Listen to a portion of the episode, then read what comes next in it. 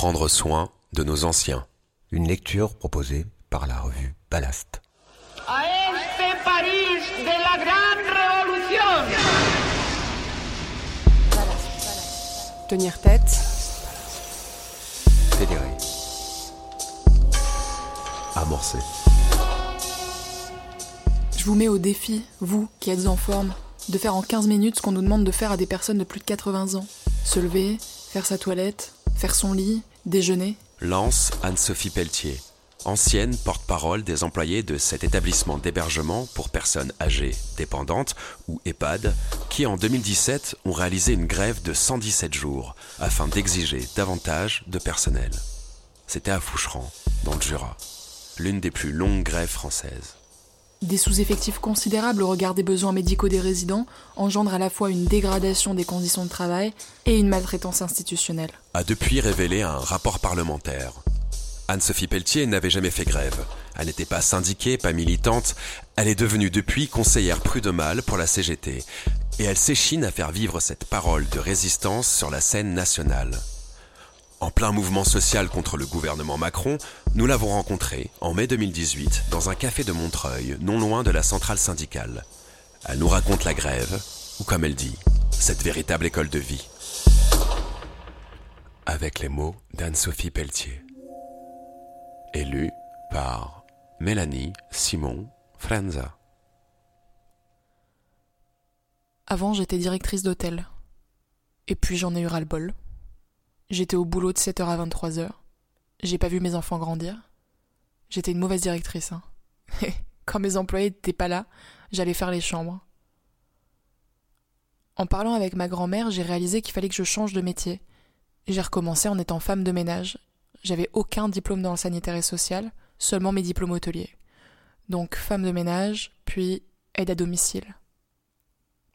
Plus tard, j'ai passé le diplôme auxiliaire de vie sociale. Une auxiliaire de vie sociale se devant de prendre en compte l'état psychique d'une personne, je suis devenue aide médico-psychologique. Mais l'aide à domicile, c'est devenu assez difficile. Votre contrat s'arrête quand quelqu'un décède et vous avez même plus la possibilité de discuter avec les familles. Je me suis alors dit que je voulais voir dans un EHPAD comment ça se passait. J'étais en CDI depuis trois mois quand on a commencé la grève. La différence entre un EHPAD à but lucratif et un EHPAD à but non lucratif, ce dernier peut être public ou associatif, c'est-à-dire qu'il n'y a pas de bénéfice. Un EHPAD privé à but lucratif se fait de l'argent sur le coût de l'hébergement et sur les services. C'est de la financiarisation de la vieillesse. Pourtant, il faut savoir qu'un EHPAD privé touche de l'argent public pour payer les soignants. C'est ce qu'on appelle l'enveloppe de soins. Ça va être du jargon, mais cette enveloppe de soins, elle est conditionnée au pathos moyen pondéré et au GIR moyen pondéré. À partir de ces calculs, l'Agence régionale de santé, l'ARS, décide du nombre de soignants nécessaires dans un établissement, et c'est réévalué tous les 5 ans. Mais à part Benjamin Button, les personnes âgées tendent davantage à une régression qu'à une amélioration de leur santé.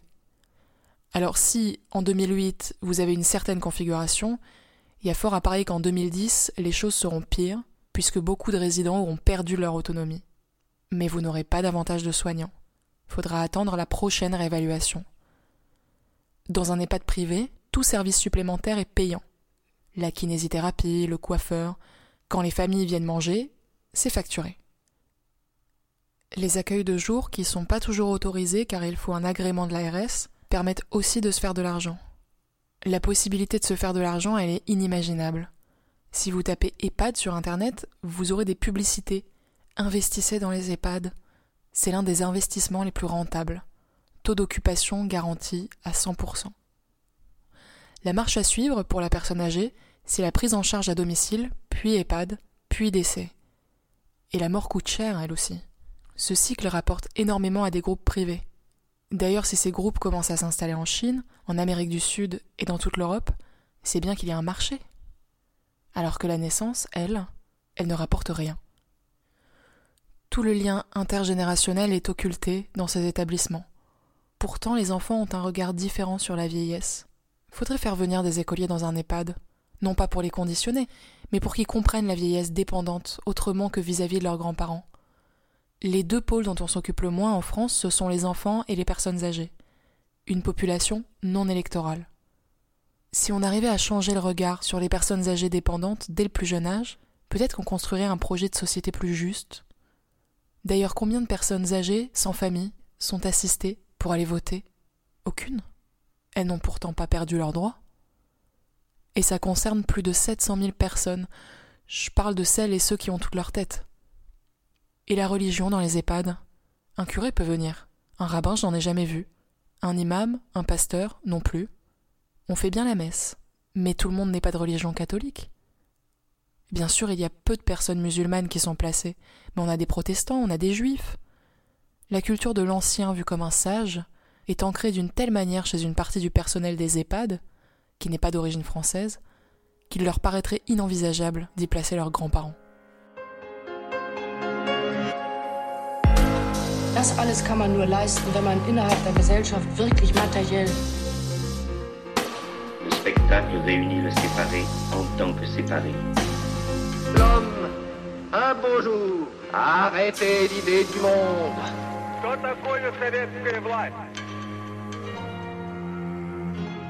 On est tous un peu déments. La santé et la vieillesse sont des choses que nous avons tous en commun. On a des parents, des grands-parents. On voudrait que toutes les personnes âgées puissent mourir chez elles en s'endormant le soir. Mais c'est pas ce qui se passe. Pour autant, on peut pas réduire la personne âgée à ce qu'elle est dans l'EHPAD. On prend pas assez la mesure de ce que c'est que ce passage dans le grand âge. Il y en a qui à 88 ans sont en pleine forme, et d'autres qui sont très dépendants. Nos collègues qui se déplacent à domicile ont les mêmes soucis que nous. Précarité sociale évidente, pas de reconnaissance du métier, travaillent souvent seuls, sans avoir forcément de matériel médical, parfois par intervention de 30 minutes, 30 minutes par-ci, 30 minutes par-là, elles courent toute la journée, parce que leur enveloppe APA n'est pas suffisante. Qu'est-ce qu'on fait en 30 minutes? Rien. J'ai été aide à domicile, je me suis occupée d'une dame qui était 365 jours sur 365 dans son lit. J'étais là le matin, 30 minutes pour servir son petit déjeuner, une heure le midi pour lui servir son repas et une heure le soir. Et rien entre ces interventions. Ces personnes sont seules. Quand il n'est plus possible de rester chez soi, elles entrent en EHPAD, souvent parce que la famille n'a pas le choix. Je connais peu de personnes âgées qui l'ont choisi. Il y a deux problématiques. La culpabilité des familles qui vous confient leurs parents et le fait que la personne n'a plus de repères. Psychologiquement, c'est compliqué. Je les appelle les dépossédés quand ils passent la porte des EHPAD. Dépossédés de leurs biens, généralement ils vendent leur maison et ils font des divisions simples entre leur loyer et le temps restant à vivre, avant que les enfants n'aient besoin de mettre la main à la poche au nom de l'obligation alimentaire, qui vaut d'ailleurs dans les deux sens. Mais dépossédés aussi de leur histoire, parce qu'on n'a pas le temps de les écouter. Je suis allée à l'enterrement d'un monsieur dont je me suis longtemps occupée. J'en ai appris plus à son décès que lorsque j'étais avec lui. Y a ça et le fait que nous, soignants, on n'a pas la possibilité de les prendre en charge dans la dignité. Qu'est-ce que c'est la dignité? C'est pas seulement réduire nos soins à plus de technicité? On a un savoir-faire qui s'apprend, un savoir-être. Et ce savoir-être, c'est le temps qu'on prend à être avec eux, à discuter, à les écouter, à les écouter parler de leur vie, à valoriser leur histoire, à permettre d'instaurer une relation de confiance. Elle est là la dignité. Ce qui me paraît grave, c'est qu'on peut entendre un soignant dire je suis maltraitant. Et non, un soignant n'est pas maltraitant. Ce sont les prescriptions du travail qui font qu'un soignant fait de la non-traitance. C'est différent. Sur dix heures de travail, vous passez bien une heure avec les résidents, mais ce sera dix minutes, par-ci par-là. Les personnes âgées sont comme des enfants. Au moment du coucher, toutes les angoisses remontent. Des personnes pleurent ou nous demandent de revenir. On dit que oui, on reviendra, mais on sait qu'on n'aura pas le temps de revenir, parce que sinon à quelle heure on termine? Aux opalines de Foucheran, j'ai pas vu entrer une seule personne autonome. On voit arriver des personnes très dépendantes, avec de lourdes pathologies multiples, des personnes sondées, du handicap physique aux troubles cognitifs. En unité protégée, en UP, c'est le fourre-tout. On n'évalue pas la dangerosité du résident qui arrive, car ça l'est parfois pour les soignants. Une fois, un patient a voulu tuer une de mes collègues. Elles sont restées enfermées 45 minutes dans une chambre. Il a défoncé la porte de l'UP, il tapait les autres résidents. C'est du ressort de la psychiatrie. Quelqu'un qui a Alzheimer peut être violent. Je vous raconte pas le nombre de fois où on se fait taper dessus, le nombre de fois où on se fait tirer les cheveux, où on se fait mordre, c'est lourd. Et dans le même temps, il y a des personnes attendrissantes. Je pense à cette dame qui faisait du piano. Un jour, je me l'étais promis, je me suis mise à jouer du piano. Elle s'est assise à côté de moi, elle a regardé les partitions, c'était du bac, elle a retouché les notes, et je lui ai proposé On joue ce menuet? Elle m'a répondu qu'il était un peu compliqué. Malgré Alzheimer, elle n'avait ni oublié le solfège, ni son positionnement de main sur le piano. Jusqu'alors, faire la toilette à cette dame n'était vraiment pas simple, mais j'avais trouvé comment il fallait faire.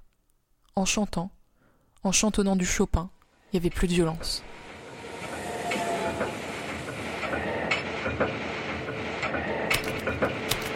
Je suis dans un de ces jours où je n'ai jamais eu d'avenir. Je crois qu'il y a un plaisir intrinsèque au savoir, une libido si indique, comme disent les gens savants. Ballast. On va vers un projet de société qui n'est pas adapté. On marche sur la tête. Il y a de plus en plus de personnes âgées et rien n'est mis en place dans ce cadre, même au niveau de la formation des soignants.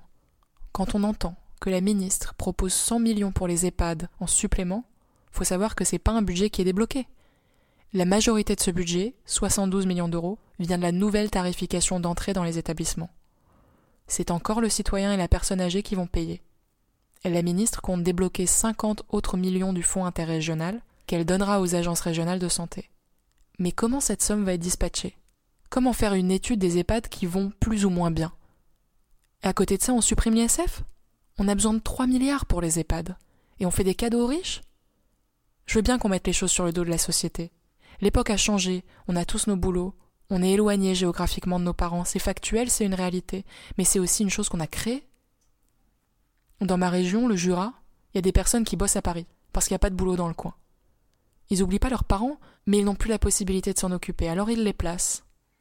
La société a un rôle à jouer. J'ai une grand-mère qui était exceptionnelle. Les valeurs que j'ai, c'est elle qui me les a transmises. On apprend d'un ancien. Qui peut aujourd'hui mieux vous parler de la guerre que quelqu'un qui l'a vécue? Les ressentis, les anecdotes, tout n'est pas écrit. En ne voulant pas voir la vieillesse et la dépendance, on les ghettoise un peu. Le mot est dur. Et la durée de vie moyenne en EHPAD est de deux ans et demi. L'étincelle de notre mise en grève, ça a été le mépris de la direction. On a fait une réunion de service, on avait une nouvelle cadre. Mes collègues n'en pouvaient plus depuis des années, on était deux équipes et on lui a dit Si ça continue comme ça, on va faire grève. Elle a posé son stylo et elle nous a répondu, amusée, qu'on la faisait marcher. C'était le mercredi, et le jeudi on donnait notre préavis. Au début on était treize. L'une a repris car il y avait des factures à payer. Il y a eu des naissances qui ont redonné de la vie, et des résidents pour nous soutenir. Certains venaient tous les jours rester un peu avec nous. De 7h à 19h, on tenait le piquet de grève. Il y avait toujours quelqu'un pour prendre un café. On prenait le temps d'expliquer. On a vécu tous ensemble 117 jours. Tout le temps, sauf la nuit. C'était très féminin comme grève. Je suis féministe sans être extrémiste et je pense que ça n'aurait pas tenu autant qu'avec des hommes en tête. Il y a autour de 10% d'hommes dans la profession et on avait un seul homme avec nous, le pauvre. On était des primipares de la grève et on n'était pas syndiqués. Primipare, oui, c'est vraiment le mot parce que soit on a accouché d'une crevette toute merdique, soit on a accouché de quelque chose de merveilleux. Et on a accouché quelque chose entre les deux et d'un beau débat national tout de même. Ça, c'est notre plus belle victoire. Comme la direction était méprisante au possible, bah, on a fait un bébé avec des dents de morse. La victoire, ce sont aussi ces collectifs de soignants qui se mettent en place, et puis de voir en nombre ceux qui libèrent leurs paroles, se déculpabilisent. Vous entendez beaucoup parler des salaires? Dans ces manifestations, les revendications portent sur du personnel supplémentaire, pour une prise en charge dans la dignité. On parle de dignité plus que de salaire. Il y a de la beauté là-dedans. Pourtant, ces 117 jours de grève n'auraient pas dû exister. Je peux plus accepter qu'une personne âgée soit obligée de vendre son histoire et sa maison, de rien laisser à ses enfants, pour être mal prise en charge dans un EHPAD. Moralement, c'est plus concevable. Ça me pose un véritable souci de conscience, non pas professionnel, mais moral. Il y a des familles qui soutiennent cette lutte, mais c'est difficile, parce qu'elles ont peur que ça ait des conséquences sur leurs parents. On leur fait un chantage. Si vous n'êtes pas content, placez-les ailleurs. Ce sont des captifs. On a eu plusieurs articles dans la presse nationale. Sylvie Ducato de l'UMA a été la première à écrire sur notre grève. J'ai appelé Florence Obnas, au culot, qui m'a répondu qu'elle viendrait dans les 48 heures. Xavier Deleu, le journaliste qui a réalisé le reportage pour Pièce à conviction, me disait, ayant lui-même travaillé sur les prisons, même de nuit, j'arrivais pas à entrer plus facilement dans une prison que dans un EHPAD. Même la nuit. La direction, composée de financiers et non de professionnels, bloque. Ils pensent que vous allez forcément dire du mal des EHPAD, alors qu'au contraire, ça pourrait leur donner un droit de réponse qu'ils n'utilisent pas. C'est qu'au fond, on n'a pas tort. On n'a perdu aucun salaire pendant la grève. On s'est bougé pour ça. C'est un moment où vous portez une cause juste et justifiée, et vous avez la population avec vous. C'est magique. J'ai été porte-parole, mais ce sont nos soutiens qui nous portaient. Je les remercierai jamais assez. La grève, c'est une véritable école de vie. J'invite tout le monde un jour à faire une grève plus ou moins longue. Aujourd'hui, c'est un devoir de continuer la lutte. Il n'y a que nous qui pourrons changer les choses. Aujourd'hui, je vis du secours populaire et je continue la lutte. Je suis en arrêt maladie depuis le 28 août. J'ai pas droit à des indemnités. La sécurité sociale prend en compte les trois derniers bulletins de salaire à partir de la date de l'arrêt initial. Mais où j'étais, moi? En grève. Salaire à zéro, indemnité à zéro. Mais je me bats. Six mois que j'ai aucun salaire, et je continuerai à me battre, parce que ça dépasse ma propre personne. Il y a des gens qui croient en Dieu. Moi, je crois en la nécessité de cette lutte. If we do not ascend to those levels, if we tell the American public that we are more willing to invest and bail out big banks than we are willing to invest in our farmers and our urban families, then I don't know what we're here doing. Je ne m'intéresse pas au nihilisme contemporain par euh, goût esthétique ou personnel. Je m'y intéresse dans la mesure où il est possible de le dépasser. On n'a eu aucune réponse du ministère suite à la grève unitaire du 30 janvier, ni à celle du 15 mars. La ministre de Santé prend le dossier à bras le corps et accusera un problème de management, alors qu'en fait c'est un souci de ratio du personnel. Il faut une convergence des luttes, sans quoi ça va pas décoller. Je sais pas d'où ça va partir, peut-être des étudiants malmenés, des cheminots, mais il va falloir se greffer ensemble et fouler les rues, car on n'a que ça. Quand on voit qu'on a des retraités qui sont à la rue, les mêmes qui ont fait mai 68, les étudiants n'ont rien à perdre, eux, ni famille ni salaire, alors faut les porter, faut les soutenir. C'est à nous, parents, d'aller dehors pour eux. Tout ce qu'on nous propose, c'est nous appauvrir encore un peu plus. Quand on parle de la taxe d'habitation qui serait supprimée, faut savoir qu'elle permettait aussi aux conseils départementaux de payer l'allocation personnalisée d'autonomie pour les personnes âgées, l'APA, garantissant une prise en charge dans les EHPAD et à domicile, ou la possibilité d'avoir un auxiliaire de vie sociale. Si les conseils départementaux n'ont plus cette taxe, on va baisser les APA. Les personnes âgées seront moins aidées à domicile et elles paieront plus cher les EHPAD. Il y a eu une première réunion intersoignants à Paris qui réunissait infirmiers, soignants des hôpitaux, aides-soignants. On y a réuni nos conventions collectives afin d'en tirer de quoi faire une colonne vertébrale de revendications qui englobe la santé publique, la santé privée et l'action sociale. On n'est qu'au début de ce projet. Ce sera compliqué parce que les conventions sont toutes très différentes. La ministre évoque une deuxième journée de solidarité, une assurance privée. Mais à quel moment nous annoncera-t-elle que l'État mettra des sous? Ça me révolte, parce qu'on a déjà piqué aux retraités. On va demander une deuxième journée de solidarité aux ouvriers du privé Ça commence à faire beaucoup. On tire sur la corde. On le voit avec les cheminots et les étudiants. On est clairement en train de détruire tout notre service public. Il n'a pas à être rentable, mais à être au service des gens. Quand tout sera privé, c'est nous qui serons privés de tout. Une école pour les enfants sourds a fermé à Saint-Denis. Il n'y a plus de médecins de campagne, il n'y a plus d'école, plus de postes, plus de services publics. Comment des jeunes médecins auraient-ils envie de s'installer? Un médecin de campagne, il se lève à 7 heures du matin et il se couche à 23 heures.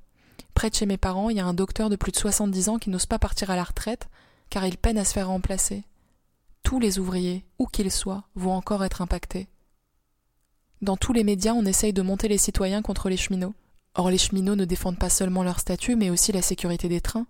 Un cheminot est là, avec ses connaissances, pour évaluer si un train peut rouler ou non. Mais si tout devient privé, il faudra faire avancer les trains avant de se soucier de la sécurité. Je comprends plus le pays où je vis aujourd'hui. Entre les étudiants de Tolbiac évacués, les cheminots en grève qui se regroupent dans les gares et sont délogés par les CRS, sans parler de la ZAD, on est dans un régime de répression quotidienne. Il y a pourtant une convergence de revendications. Et si les cheminots perdent leur combat, eh ben on est tous morts, tous. Macron va dans un hôpital et se prend la tête avec une aide-soignante qui a refusé de lui serrer la main. Mais qu'il les enfile, les blouses, qu'ils viennent voir ce qui se passe. Si on atteignait cet objectif de convergence, on commencerait à faire peur au gouvernement. Tant que chacun se tirera dans les pattes pour faire des affaires d'ego ou pour avoir la primeur d'une initiative, ça ne fonctionnera pas.